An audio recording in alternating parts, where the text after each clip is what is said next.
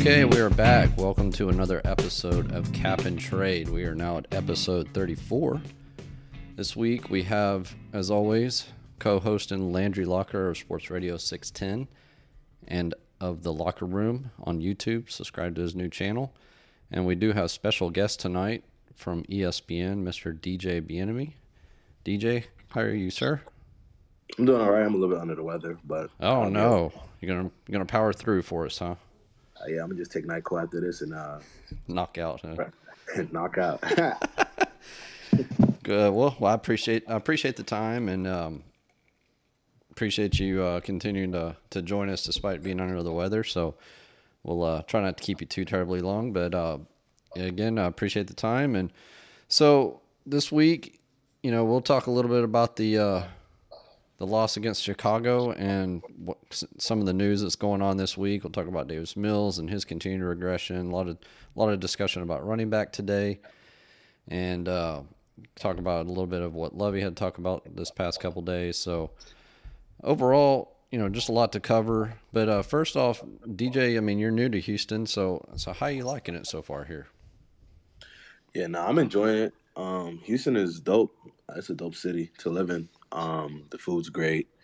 Um, the cost of living is fantastic. Um, the housing situation is a lot better than it was in New York, that's for sure. So, yeah, no, I'm enjoying it across the board. The people on the beat are really cool, really inviting. Um, so yeah. And where? Uh, so you came from came from New York, right? Yeah. So you were. How long were you up in New York? Only about a about fifteen months. Okay. So a little bit different media scene from going from crazy New York to to Houston, I assume. It's way different. way different. Like, like a good example is um, when Lovie went for the tie um, in New York, he, he would have got battered. That's what I was thinking.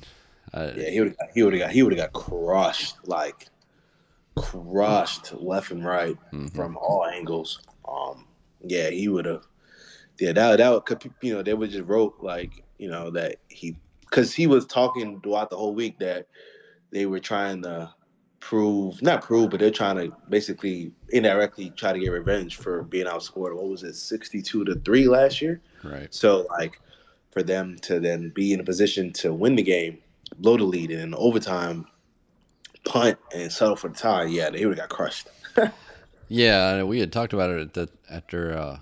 the show after that game, and that was one of the points I was making too about how all, all off season he was talking about getting the fans involved. We need all the support and talking that talking that big old mess all off season, and then go out for the tie the first week. So yeah, that was just rough altogether.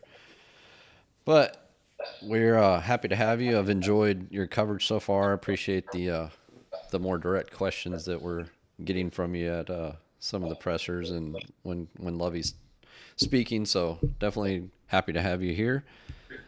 So overall, I mean, what what's your kind of a high level take on the Texans so far, three weeks into the season? I think the def- I think the defense is actually good.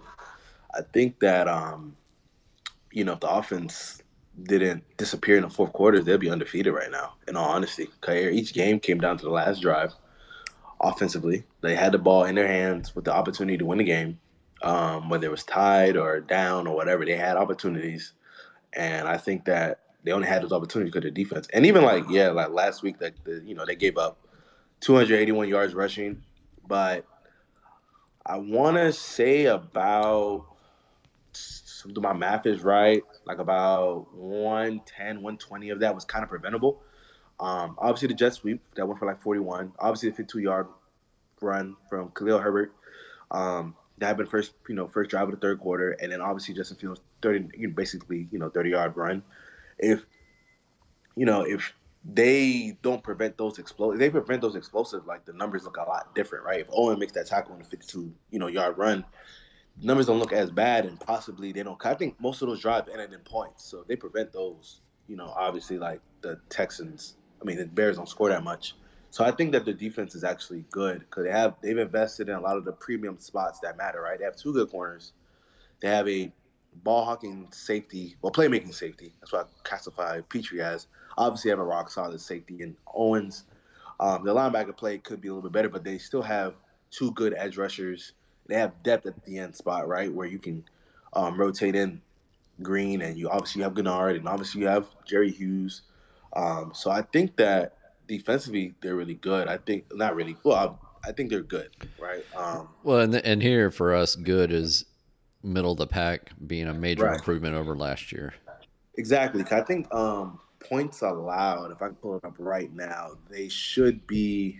They're allowing, if my math is correct, points per game, because that's what really matters, how many points you allow. They're allowing nineteen points per game, which is twelfth best in the N F L. Like, that is good, right? Like, right. if you're holding teams to twenty points per game, you're going to have a chance to win every single week, unless your offense is putrid. Um, so, offensively, um, I think, you know, you probably discussed that Nesium, you know, just they're fine until the fourth quarter. I don't know what happens in the fourth quarter that causes the offense to completely nosedive. Um, they have zero points in the fourth quarter, and an argument could be made if they just averaged three points per, you know, per fourth quarter, they would be undefeated, right? Because they would have beat the Colts if they scored one more point in the fourth quarter. They would have beat, they would have beat the Bears, and they would have beat, they could have possibly beat the um, Broncos, and they had the Broncos on the road. You know, they yep. just basically just slip away. So that's kind of my assessment. Yeah, and I don't know what to make of the offense falling apart, like you're saying. I mean, it seems like the defense, the the opponents are making adjustments after the halftime, and Houston has not been able to figure out a way to counter those adjustments. Right. And then it's just kind of a mental wear down through the third quarter. The defense starts getting worn down, starts, you know, with the run run defense struggles that they've had so far, and it just kind of wears on the whole team, and it carries over, and they just cannot finish out the game. And hopefully we'll we'll see at some point this team put together four quarters of play. But I mean, they've got, like you said, they overall they're they're a solid defense. They seem to be having chunk plays here and there that make that kind of skew the numbers, that make them seem a little bit worse than they probably are. They're still have a very good pass rush. I mean, they're they're only blitzing what I think the twenty-first highest blitz team in the league right now, but they're creating the fifth highest pressure rate on the quarterback. So just bringing four or five guys, they're getting pressure on the quarterback successfully, and right. that's turning into good coverage numbers for the secondary, turnovers for the secondary and the linebackers.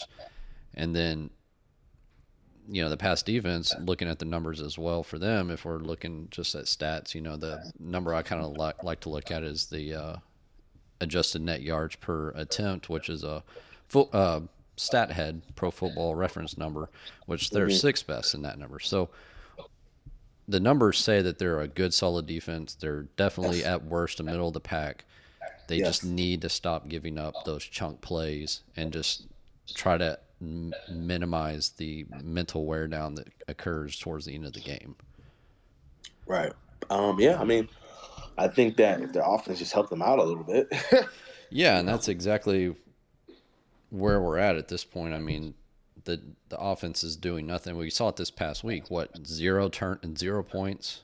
on turnovers yeah. this past this past weekend. So, I mean, the defense is putting them in just fantastic situations. We've seen the team, other opponents give them gifts with kicks out of bounds and missing field goals. And, you know, just, it just, like you said, there's too many times where they could easily be three and oh, two and one at, you know, two oh and one or two and one at the worst, whatever it may be. But it's, it's frustrating as a fan. It's frustrating to, to watch it over and over and over. And, speaking of the offense, I mean, that's kind of a continued discussion point for us every week is the Davis Mills continued decline. I, his, I don't know what it is that changes from what we saw last year to this year. I mean, it's a different, it's a different system, but, but based on all accounts during the offseason, Davis Mills was super excited for it. He's had plenty, he had plenty of interviews on the radio, you know, discussing the simplicity of the system compared to last year and how it should free him up. And all we're seeing is the complete opposite. We're seeing the, the poor footwork return. He, he's not coming off of his first read very often anymore, and he's having trouble making the progressions. He's making some very deep drops on the on the long, you know, the long developing passing plays, which is putting him right in the where the tackles are pushing their defensive ends around right into his breadbasket. And it's just, I don't know what to make of it. And I just kind of want to get your thoughts on, on Davis Mills as a whole and what we've seen these three weeks. I don't, I don't know how much, how heavily you watched him last year to compare him to this year, but what are you seeing so far out of him? Um, yeah, I mean, again, you know, a lot of the issues that have popped up in the season we saw in training camp. You know, I know you've been to a couple practices. I know, um, um, my brain's not working. Landry had been to a couple practices, but again, like, Th- throwing outside of the numbers, pushing the ball beyond ten yards, whether in breaking routes, out breaking routes, that was an issue in camp. So I already knew that was going to be an issue during the season. But I, w- I still wanted to give, you know, give the grace and give the patience and see, okay, what is that going to look like um, when the games actually start flying, right? Because there's some days where, like, Mills looked really good. Um, it's just interesting that whenever things, whenever things get, you know, like the stakes rise, like it's like Mills kind of shri- uh, shrivels. Because I was I wrote a story earlier this week and I wrote about his fourth quarter numbers, and like they're like abysmal. But when you compare it to last year, it's like, how is this happening? You know what I'm saying? Like, um, and I you know I think that, as you were mentioning, sometimes it doesn't come off of his reads quick enough, um, and sometimes, man, he just doesn't like. All right, I'm gonna go to my best players right here, right? Like the the interception to Rex Burkhead. Granted, it was tipped. But, like, why on third and one are you throwing to Rex Burkhead? Like, you got Brandon Cooks. You got Nico Collins. Um, like, because Brandon Cooks was open on a quick out route. Yeah, you know? I saw that.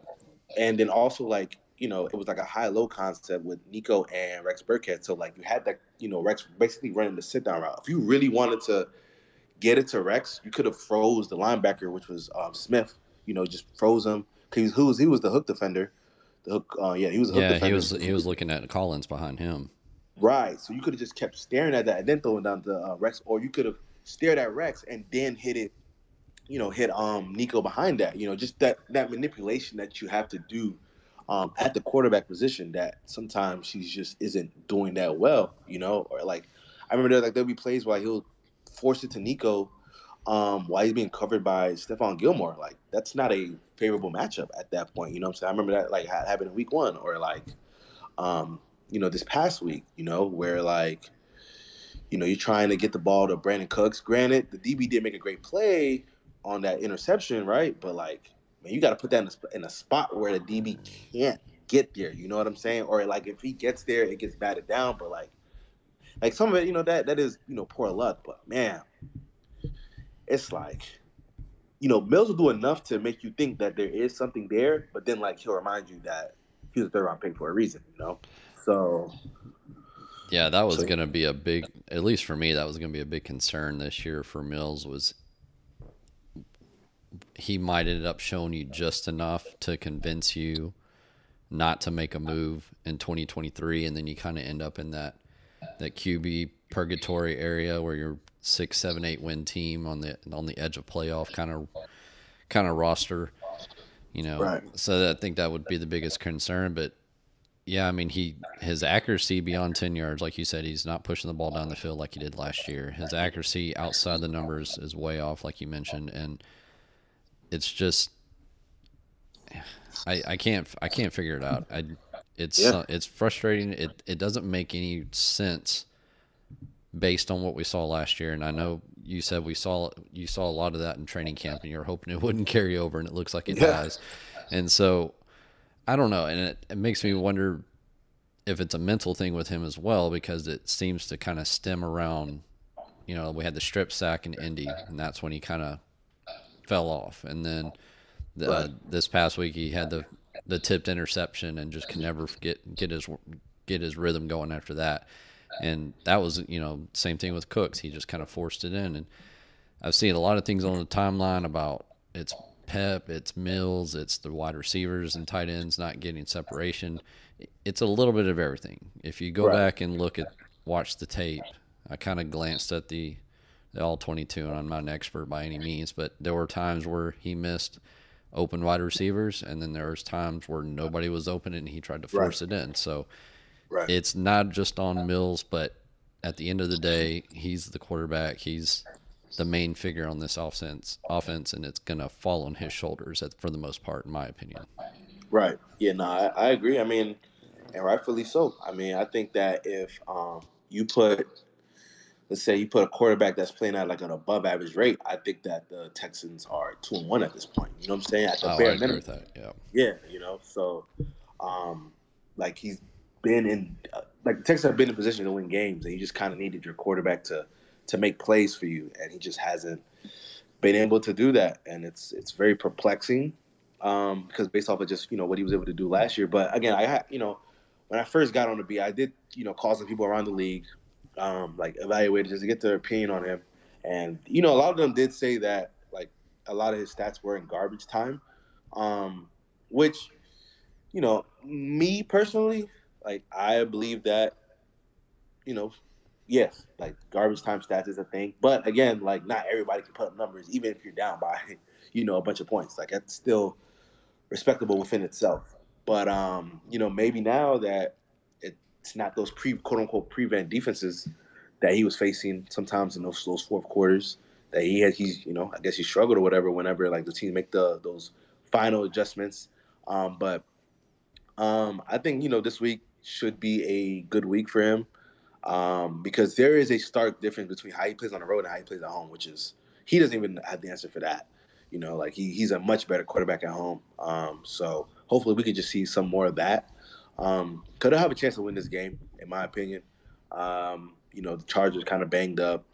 Um, they, they're missing Joey Bosa, so he'll have clean pockets. Uh, J P Jackson's still dealing with injuries, so it's not like I mean, Brandon Cooks will have to go against Asante Samuel or Nico Collins against Asante Samuel, who's a very good corner, but um, you know, they'll have some favorable matchups. And obviously, I think that uh, we'll see how the defense holds up against Justin Herbert. But again, like he's, he's banged up as well. Yeah. He's banged up, and they just lost their left tackle, and their right tackle isn't good. So Gennard and Hughes, they should be able to have success coming off the edge. So I think that this this matchup does go in their favor. And a lot of things that they want to do, the Chargers struggle with. They really want to run the ball.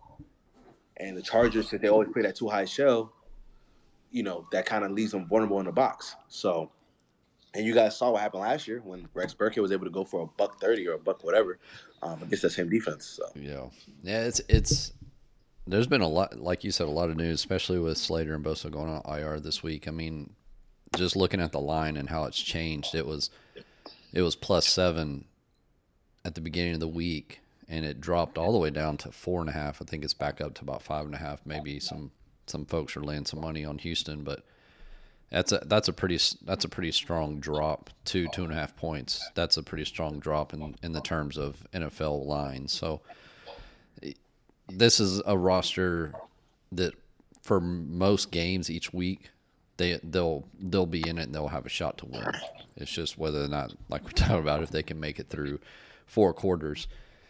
Um, so you're turning over. I know there's a lot of talk about running back this week, especially with the news that uh, they were working out a couple of running backs today, which I don't get all too up in arms about workouts. I know teams have to keep their quote-unquote hot list ready to go. You you keep bringing in players to work them out to make sure that whenever you do have a an injury or a, an immediate need, you have all your notes and all your your ducks in order, and you already know the players and what they're capable of, and you can get them signed quickly and bring them into the system. But those are still two decent names. Um, you know, Abram hasn't he hasn't been on a fifty-three man roster since he got cut from the Saints after signing with them and as an undrafted re, uh, free agent. And then Tyson Williams has been around the league on a couple of teams and had a few spark plays here and there. But I think the Rex Burkhead experiment has just really worn out the fan base. I mean, we're everybody's really excited. You know, great to see Damian Pierce putting together some decent work. He's his vision really needs to kind of clean up. He is missing I agree. some very big openings, a lot of yards left on the field. I, it's weird. Like he'll, especially when he's running behind, you know, Kenyon Green, who's just become a beast in the past two weeks.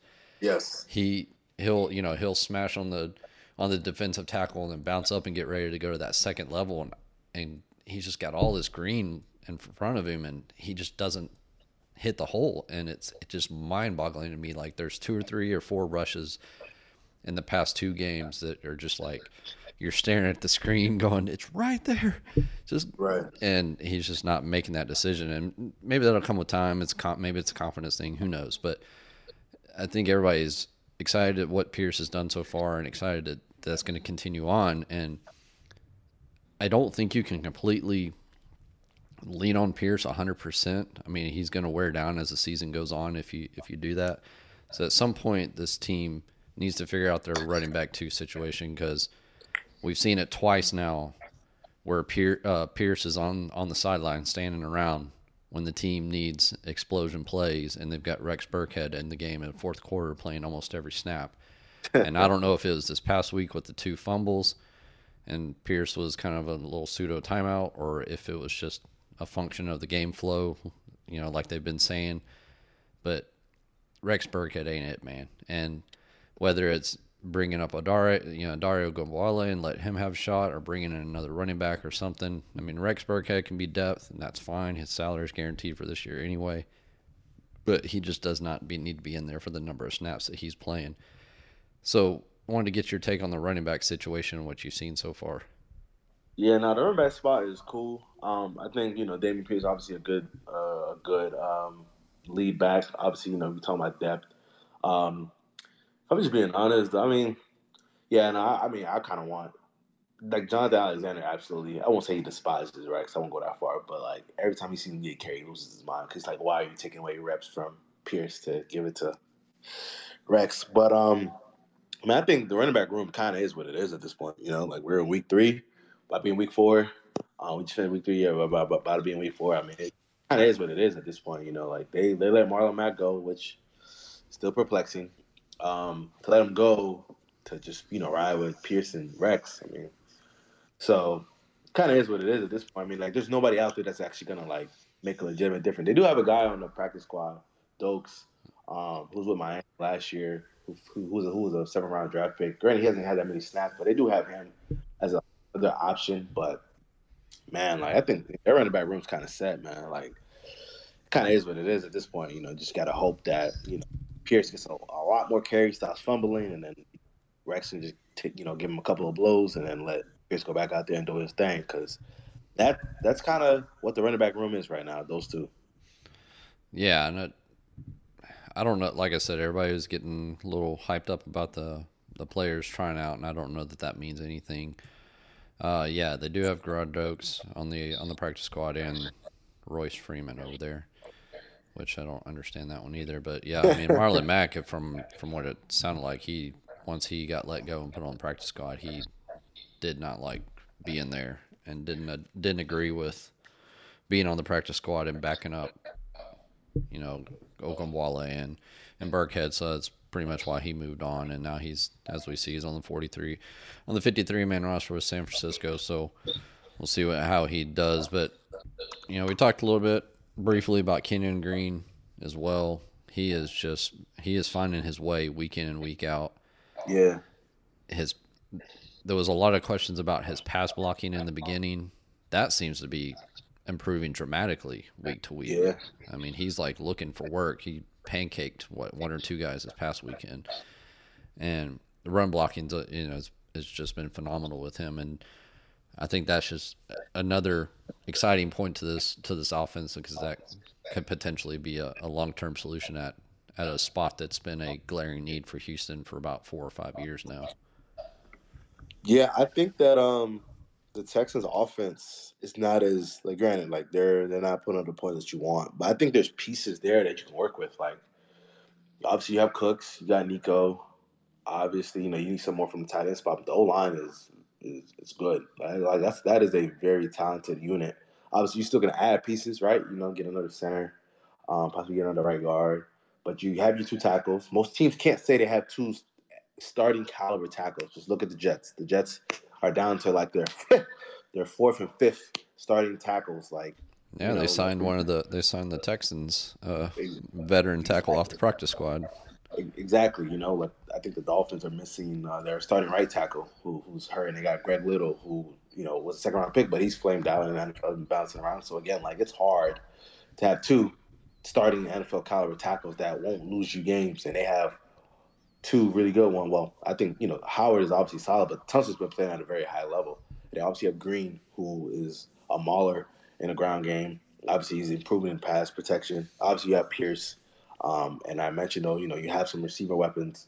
So I think that, you know, whether it's Mills or another quarterback later on, like, you have the pieces that you need. You got to add a little bit more, as I said, add another receiver, add another tight end, add another running back. And, like, you're kind of cooking, you know what I'm saying? Like, there's pieces here. Like, this is not a dysfunctional offensive uh, supporting cast around Davis Mills. Yeah. No, I'm I'm right there with you. Have you have you seen much from Tyler Johnson in practice here lately? I mean, do you think we're going to so see? So we're not we're, we're not allowed we're not allowed to watch much much of practice outside yeah, of thirty what, minutes. So, twenty, thirty minutes. Yeah, you get to basically see a walkthrough workout kind of thing. Yeah, basically. Um, I miss the I Gary do. Kubiak days. He used to right. let every he'd let he'd let media camp out there all day, watch everything. Man, go ahead. Sorry, I didn't mean to cut you off. No, nah, um, I think that uh, it's very interesting that people keep mentioning Tyler.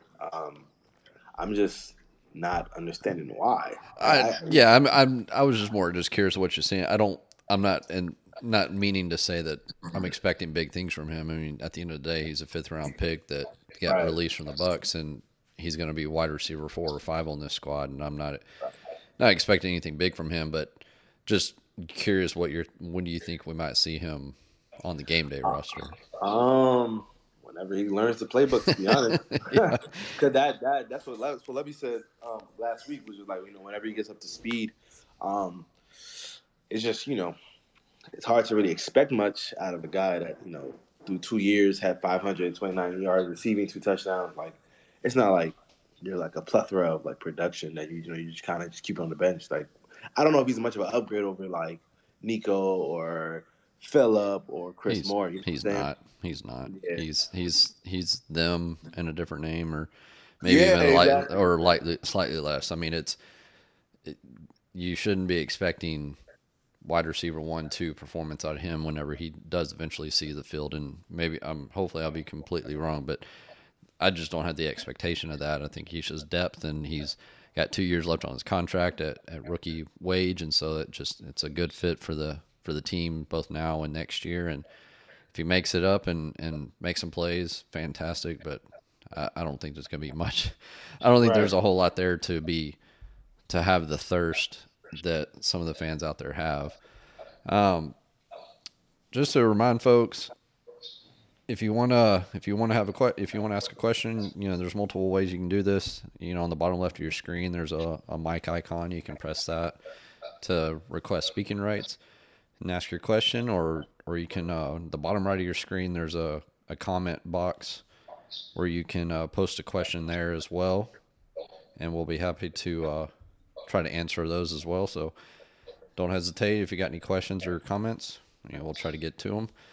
So we saw former former and now returned Jordan Akins back on the squad, looking awfully spry out there compared to Mister Uh, Heavyfoot Farrell Brown. He looks like he's lumbering out there now. Um, I, I mean, Brevin Jordan being hurt is, you know, another disappointment. He's it's going to be year two of kind of disappointment for him at this point, right? And there, it's another situ. It's just like the running back situation. There's really not any crazy options out there on the market or anything to be had. You're just going to have to kind of manage your way through it. At this point, you got O J. Howard, who seemingly doing well. I just, I guess Mills is not looking his way, and he's not getting open. He's still doing what O J. Howard does. He's blocking very well, and, and he's putting in the work. But the tight end room is a, a continued probably probably the weak point of the offense, if I had to guess, beyond beyond running back. Yeah, nah, for sure. Like, tight end room is it's bare right now. Um, obviously, you know, Brevin Brevin has probably the most receiving ability, but he, you know, he's not that great of a blocker. Um, obviously, you know, O J. Howard just got here a couple weeks ago. It's crazy. He got here a couple weeks ago and scored two touchdowns in week one, and has has literally, I believe, two targets since. Yeah, because uh, he's still learning the playbook. Also, um, obviously, Jordan Akins was able to make some plays. Um, but I mean, yeah, that tight end room was kind of rough, man. I ain't gonna lie. Um, it was kind of, it was, yeah, no, that, that, that room's kind of rough. Um, yeah. If I'm just being honest. It, you know, it's it, been rough for a few years now. It's it's hard to get good tight end. Like, like tight end is one of those positions that there just isn't that many guys out there.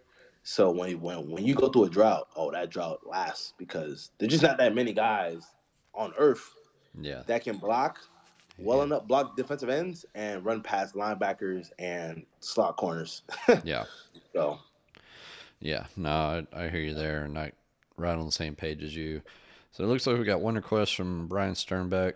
Um, Sternbeck, we'll pop in him here and get his question in. There's a few questions on the comments as well. So, Brian, welcome in. What you got, sir? Good evening. Can you hear me? Yes, sir. Yeah. Uh, well, first, I just wanted to ask about what your expectations are for what could happen the rest of, I guess, October, because I, in my opinion, the opportunity to claw their way back to five hundred is there. They're getting a Storm Norton left tackle game against the Chargers this weekend, and it's, I'm going to need a lot more convincing before I say that the Jaguars are out of reach.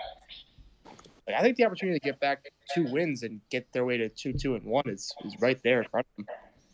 Like, the, like, is there any expectation there that they, they get back to that five hundred record and they could do something much better this season than what they've been seeing thus far? I think the chances of beating the Chargers are much better than beating the Jaguars at this point. It's, yeah. Doug Peterson is a phenomenal coach, and I think many are not surprised at what we're seeing out of Jacksonville so far. And that would kind of be my assessment. I think take it one week at a time, but Los Angeles, definitely a winnable game like we talked about earlier with all the injuries they're they're coming up against. But Jacksonville, that's going to be a tougher one to sled past. Yeah. Um, I think the Chargers for sure winnable. Jacksonville's winnable also, but you will be big you will be big dogs in those both of those games because, as, as you mentioned, like Jacksonville's a pretty good team. Um, you know, Trevor Lawrence taking that next step that we thought Davis was going to take. Um, but then you have that bye week, you know, at Las Vegas. Um, you know, you got bye week, you got Las Vegas. Las Vegas, that, that's a winnable game. They're, they're winless. Tennessee is obviously win, winnable. So back to what bro was saying, like that is on the table that if you can steal one here, there is a chance you could get back to five hundred before you face Philly, um, you know, on that Thursday night game, November third, which, you know, I mean, I don't want to mark that as an L, but I mark that as an L because Philly's a Philly's, Philly's a well-oiled right machine right now. So, yes.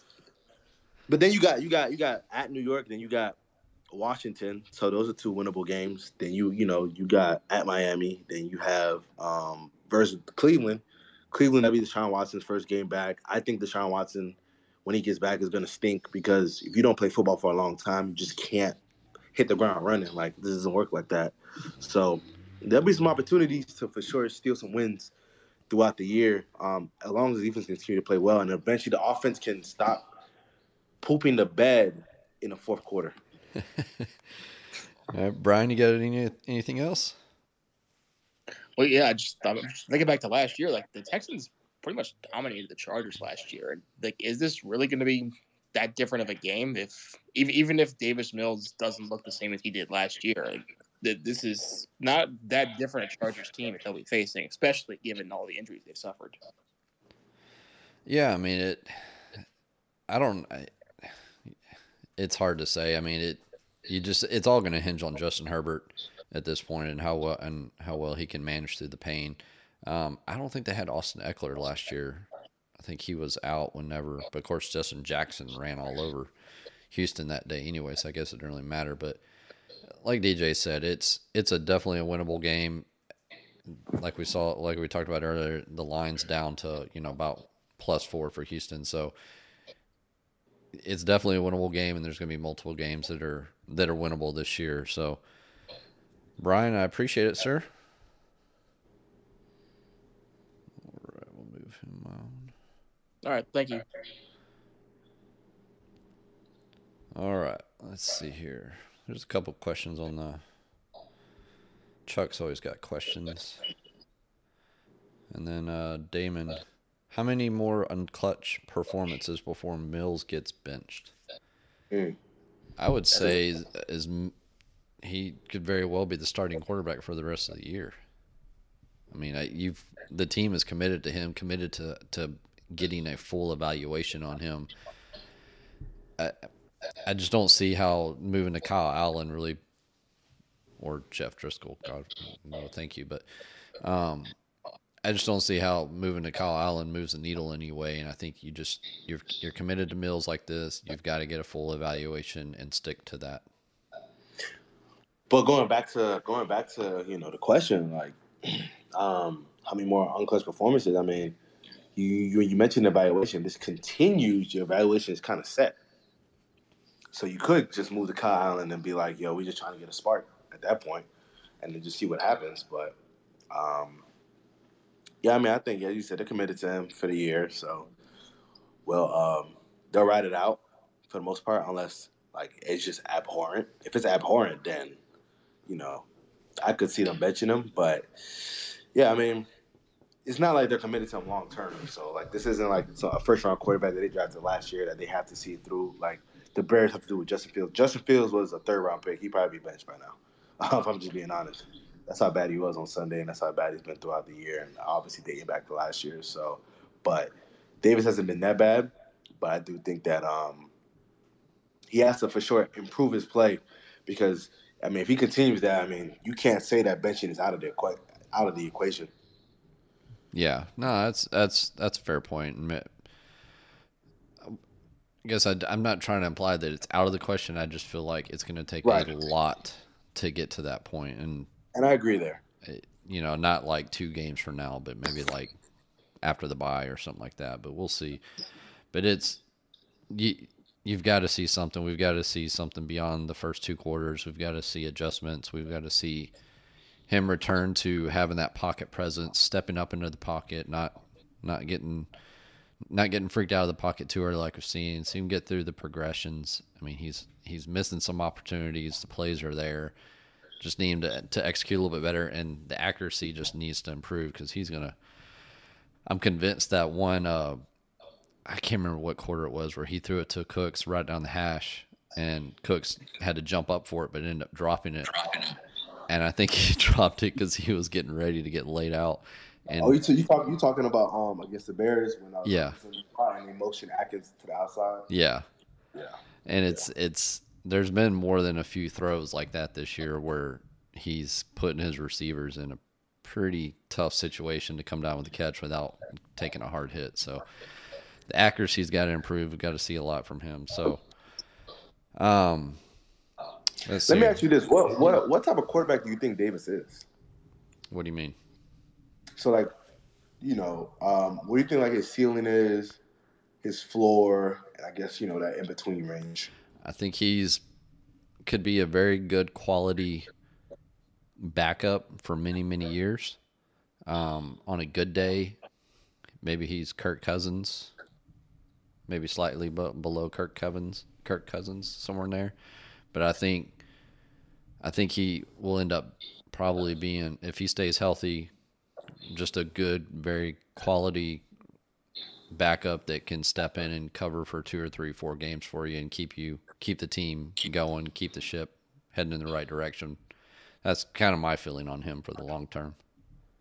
Mm, okay, okay, yeah, um, yeah. I think if I had to describe, I think I I put him in that Jimmy Garoppolo um, breath, where it's like if the team around him is good enough, you can win games, um, you know, where you got a strong run game, some good weapons, a good defense. You can win games with him for sure.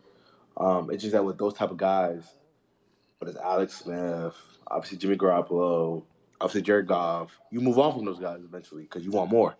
So I think that's kind of what he's, like, battling. Like, he has to, like, prove that he could be a franchise-type guy that can produce explosive-type plays, produce an explosive offense, um, or help, you know, create that, whatever, however that looks.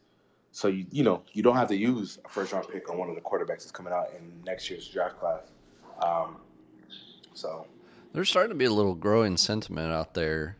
Um, I know Landry's one of them, and he end up, end up not getting on here tonight. But he's not completely against just bypassing a quarterback next year in the first round and going with, like, a Will Anderson and another wide receiver or – He's well. He's a Longhorn fan, so he's ta- already talking about Bijan Robinson. But, but here's the thing, though. If you do, if you do that, um, now you kind of need those guys to be like elite level players as a rookie so you can start winning games, and you still would need Davis Mills to take another step. So, like, again, if you feel that he's a high level, like, you kind of see him as like a backup-ish type quarterback, or you see him as like in a Jimmy Garoppolo range, you're eventually going to move on from that regardless. So, yeah, that's my thing.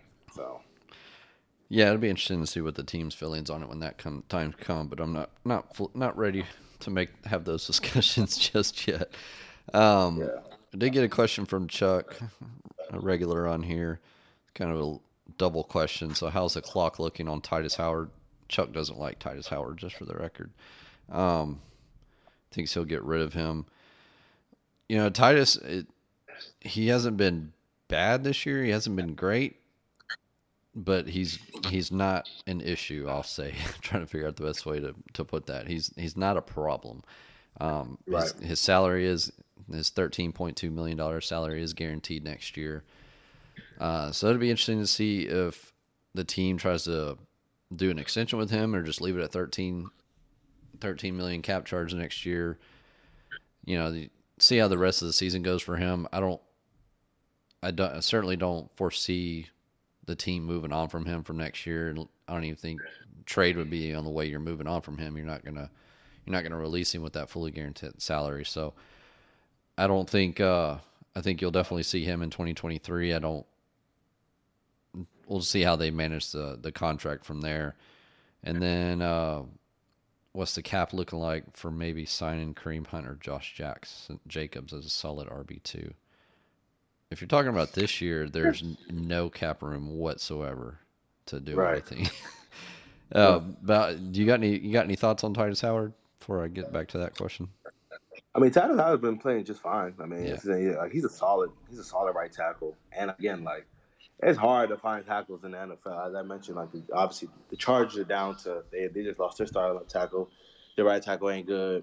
Um, obviously, I mentioned the Jets. Obviously, I mentioned the Dolphins. Um, like it's hard to find good tackle play, man. So like if you have someone that's, that that is solid, obviously like Titus isn't isn't the best, and not like he's playing bad. Like he's been playing just fine. Like you. Keep those guys around because, like, okay, you get rid of him, what are you going to replace him with? You're going to draft a guy? You're going to draft a rookie?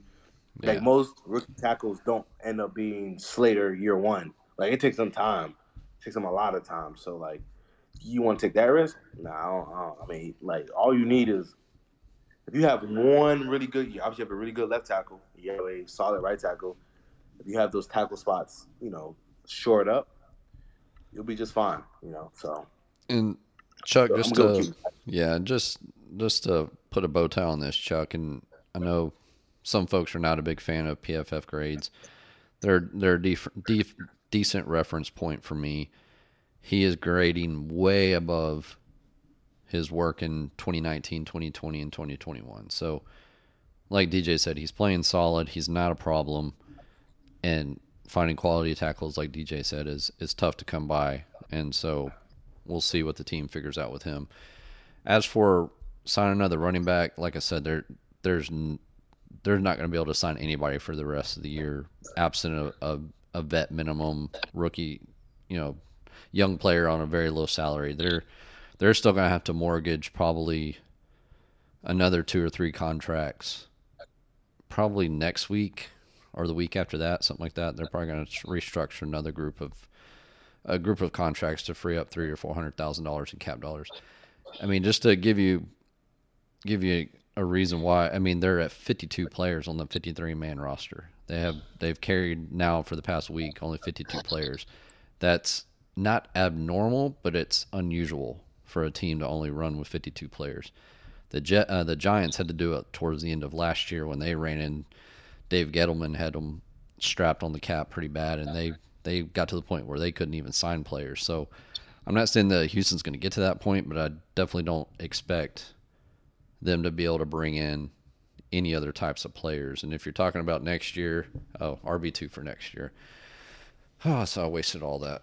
So R B two for next year, I don't we'll, – we'll just have to see what the market looks like. I mean, Josh Jacobs is going to – he's not going to have much – he's not. He's probably going to be in that four to five million dollar range next year. I think uh, there'll be plenty of options, whether it's from the draft or free agency, to address that, that R B two market. So I don't wouldn't really I wouldn't be too terribly concerned about it just yet, Chuck. There's some there's some time to to address that. Um, let's see here. Another question here, D J. You okay on time? Yeah, I'm good. All right. Do y'all see Mills throwing the deep ball more often, or will Pep, Pep still be calling conservative plays? From Caesar. I'll let you take that one, D J. Um, hmm.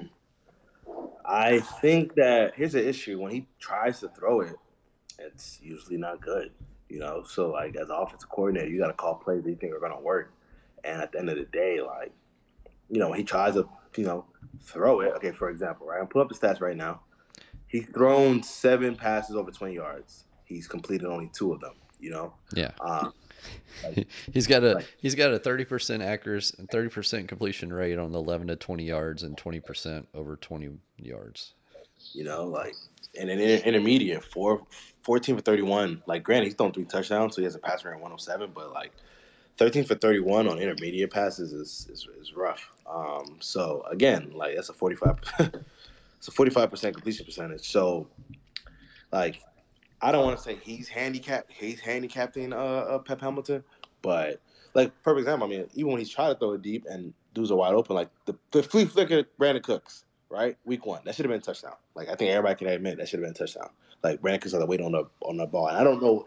That's why when you mentioned that, it might have been, it might be mental. Because Davis Mills can make all these throws. Like, that is – like, he has the – if you're starting N F L quarterback, you can make all the throws. Like, that's one thing I don't really get enamored with all the aesthetics when it comes to quarterbacks because, like, most quarterbacks can make the majority of the throws. It's, like, the guys that can, like, do the off-script stuff that we get enamored with. Unrightfully so, but most quarterbacks can make every – the majority of throws that are required. So, Davis can do that. It's just perplexing when he, like – I don't know if it's, like, his footwork or it's, you know, with his footwork and he's not generating enough power to get the ball – where it needs to be, or sometimes when he does load up, because some quarterbacks, when they do load up, they lose their accuracy. Some quarterbacks, they, they have that issue. Um, and, you know, like I remember like he tried to throw a fade ball to Nico last week, and um, he threw it inside, you know, like like it was like, – he threw it way inside, not even like a high point when Nico could like go on fifty-fifty because the corner that was on him wasn't even that tall. So um, I think Pep is trying to work with whatever flow that Davis is showing throughout the game. It's just – Man, um, there's just times where he's just, you know, struggling to throw that thing down the field, man. And I will also say that, to be fair to Davis, there are plays where, his, as you mentioned earlier, where guys aren't getting open enough for him. Like, I, I, I this is why criticism for Pep comes in. Like, you got Brandon Cooks. Why, like last year he was in the slot thirty-six percent of the time. This year he's in the slot nineteen percent of the time. Like, free him up a little bit. Get him in space, you know? Like, he has the majority of his yards from this season have been from the slot. Like, he has ninety-three yards from the slot this year. On the outside, he has sixty-five, right? So, like, why not move him around and make the defense have to account for him? Because he obviously is their best weapon. So, why make it easy if you're just sending him on the outside, sending him, you know, send him on the left side or send him on the right side? Why not put him in the slot sometimes? More times when I put, because he's run eighty, eighty-six routes. I'm looking at next year's stats. He's run eighty-six routes from the wide spot and only twenty-one in three games from the slot spot. And then the route selection, right? I'm about to tell you the route selection. Uh, he's run fifty-two routes.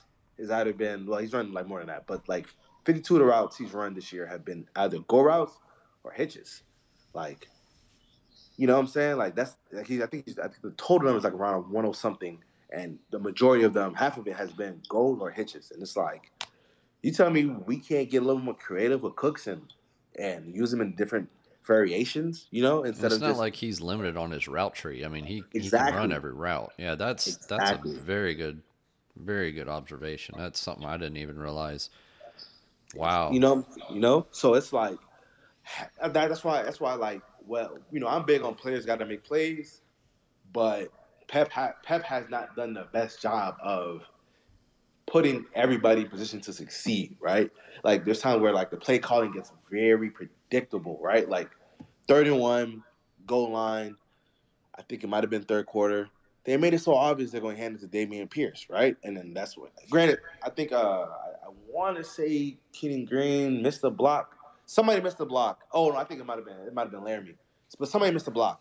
And obviously, Raekwon and somebody else were able to come in there and, you know, get the T F L and force them to take the, you know, take the field goal. I think that tied the game or whatever. Mm-hmm. But, um, again, like, predictability, right? Like, okay, third and, third and one from the Colts forty-seven. You bring in Charlie Heck, right? You make him eligible. You take out Brandon Cooks and you put in Chris Moore, one of your better blocking um, receivers. You're basically telegraphing what you're going to do, you know?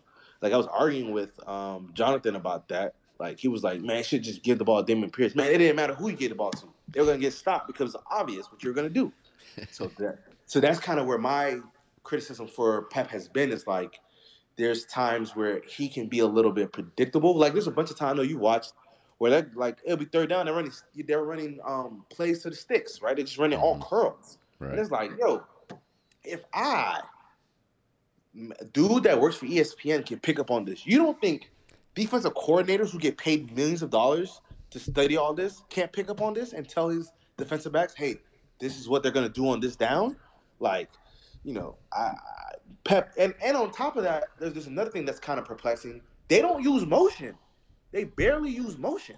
And that's so perplexing that in twenty twenty-two, you're not using motion to at least, like, you know, free up stuff for Davis or free up stuff for Brandon Cooks or Nico Collins or Chris Moore. Like, the majority of um, Davis Mills, um, you know, plays in dropbacks, there's no motion. So, like, it's kind of like, I won't say it's predictable, obviously, but I think I'm about to pull up the stats right now. In terms yeah, of- I saw, I saw, not Brian Burke, or maybe it was Seth Walter. Yeah, I saw where they put up, they were like twenty-seventh or twenty-eighth on pre-snap motion work across the league. And I mean, yeah, like you said, that frees up people, that that changes up the matchups, but right, that can also assist your quarterback and giving a glimpse of what the defense may be doing as well. Exactly, right? Because, like, if you, let's say hypothetically, right, you move motioning Brandon Cooks from the slot and you motion him over to the right side of the field, if that cornerback, slot corner, follows him, boom, they're in man coverage. Yeah. Or if that cornerback doesn't, now you know they're in zone. Now you're just trying to figure out, okay, which zone are they in? Are they in three? Are they in two? Are they in quarters? Are they going to do fire fire blitz? Whatever it is. Like, now you have more answers to the eventual test, you know? And it's just kind of perplexing that they don't, you know, they're not running that much of it. And it's like, you're only, you know. And, and again, like, when I asked Lovie about that, uh, I think I might ask I might ask him off the record, but um, when you run motion, what it causes the defense, the opposing defense to do is communicate, because once you run motion, everybody's job changes, right? Everybody's job changes. And you have to communicate that across the board. That can create miscommunication. Now, now you can create big plays. So it's kind of perplexing that they're just not running that many of that that much of it. So, I mean, you know, I asked Pep about it last week, and, you know, he kind of, I don't want to say he deflected. That's not what he did. But, like, the um, the quarterback that's used the most motion this year is, let me see, it's Tua Tagovailoa. Well, well yeah, that makes sense. Tua, Jared Goff, Patrick Mahomes, uh, Trevor Lawrence, Lamar Jackson, Derek Carr. If these quarterback and, and Brady, if these quarterbacks can get motion plays, you telling me, you telling me, um, you can't give da- Davis Mills right now among starting quarterbacks. One, two, three, four. He has the fifth fewest amount of attempts with motion. Like, yep. And I, you know, I'm not saying like that's gonna make like the like a gigantic difference, but it's gonna help him out. It obviously would help him out substantially. Like, he has thirty-seven, you know, plays with motion, uh, attempts with motion, where you have guys like Tua with seventy-eight and Patrick Mahomes with sixty-seven. Patrick Mahomes had a pass rating of one thirty with motion, seven touchdowns. Tua, seven touchdowns. Pass rating one seventeen. Like, you know what I'm saying? Like, yeah. Lamar, with, with motion, a pass rating of one thirty-four. Like, it's been proven that motion helps quarterbacks. Like, Jacoby Brissett has a pass rating of one fifty, of one eleven, three touchdowns. Jacoby Brissett, like, come on. Like, give Davis Mills some motion. That's yeah. my rant for them. All right. Fair enough. Uh, we had one other question about uh, Justin Britt. I don't think there's really much to be to be said there. I mean, he's he's on reserve. He's going to be out. He's going to be on reserve a minimum of four games, so that puts him out through uh, week six. So at the earliest he can return is week seven. But the team does have four players that'll be eligible to return to practice next week. Um, see, so Mario Addison, Tavier Thomas, Christian Harris, and Tegan Catariano. Sounds like Thomas will probably return to practice next week. Christian Harris, I don't think he's going to be ready to return. I think uh, when I tweeted that out today, I think fans may have inferred that I meant that they will be returning to practice. I was just saying that they were eligible. I don't, doesn't sound like, and, and what Lovie said today kind of validates it in my opinion. I know it's kind of read between the lines thing when he said he'll eventually help us, or I think he used the word soon at some point, but I just didn't get the feeling that he's going to be back next week, returning to practice. So, and it doesn't sound like Mario Addison's close, and Tegan, I almost feel like they're going to redshirt him. So I don't know if you've heard anything different with Christian Harris or Tavier Thomas potentially returning to practice next week. I think uh, Javier will, will will be back uh, soon. Yeah. Um, obviously, Lovie said that um, he's making uh, Christian Harris making progress, so he'll eventually be back. Um, so that's kind of like the updates that I have on that front. Yeah. Okay. All right. Let's see. Let me do one more scan. Make sure there's no more questions. I think that was all of them. It is. Nobody wanted to talk tonight, so that's fine. We'll do all the talking. D J, I appreciate it, man. Thanks for uh, taking the time. I know you're hopefully get to you'll start feeling better in the morning and get you some rest tonight. But uh, appreciate the time, sir. Yeah, no problem, man. Thank you for having me. You know, whenever whenever you need me, just just D M me. I'm only a D M away. All right. Or you're five seats down from me, one of the two. The first week I was, I was like, I looked down there. I was like, Aaron, is that D J? He's like, yeah. I was like, I need to go say hi to him. And then the game went by, and I was like, shit, I forgot to say hi to D J. But, uh, no, yeah, hopefully I'll be up there on Sunday again. But, um, yeah, no, so I appreciate it, sir. And, yeah, don't hesitate to hit me up if you need something as well. We will call that a wrap. I think that's about it for tonight. Um, good uh, hour and three minutes, so right at the one-hour mark like we usually do.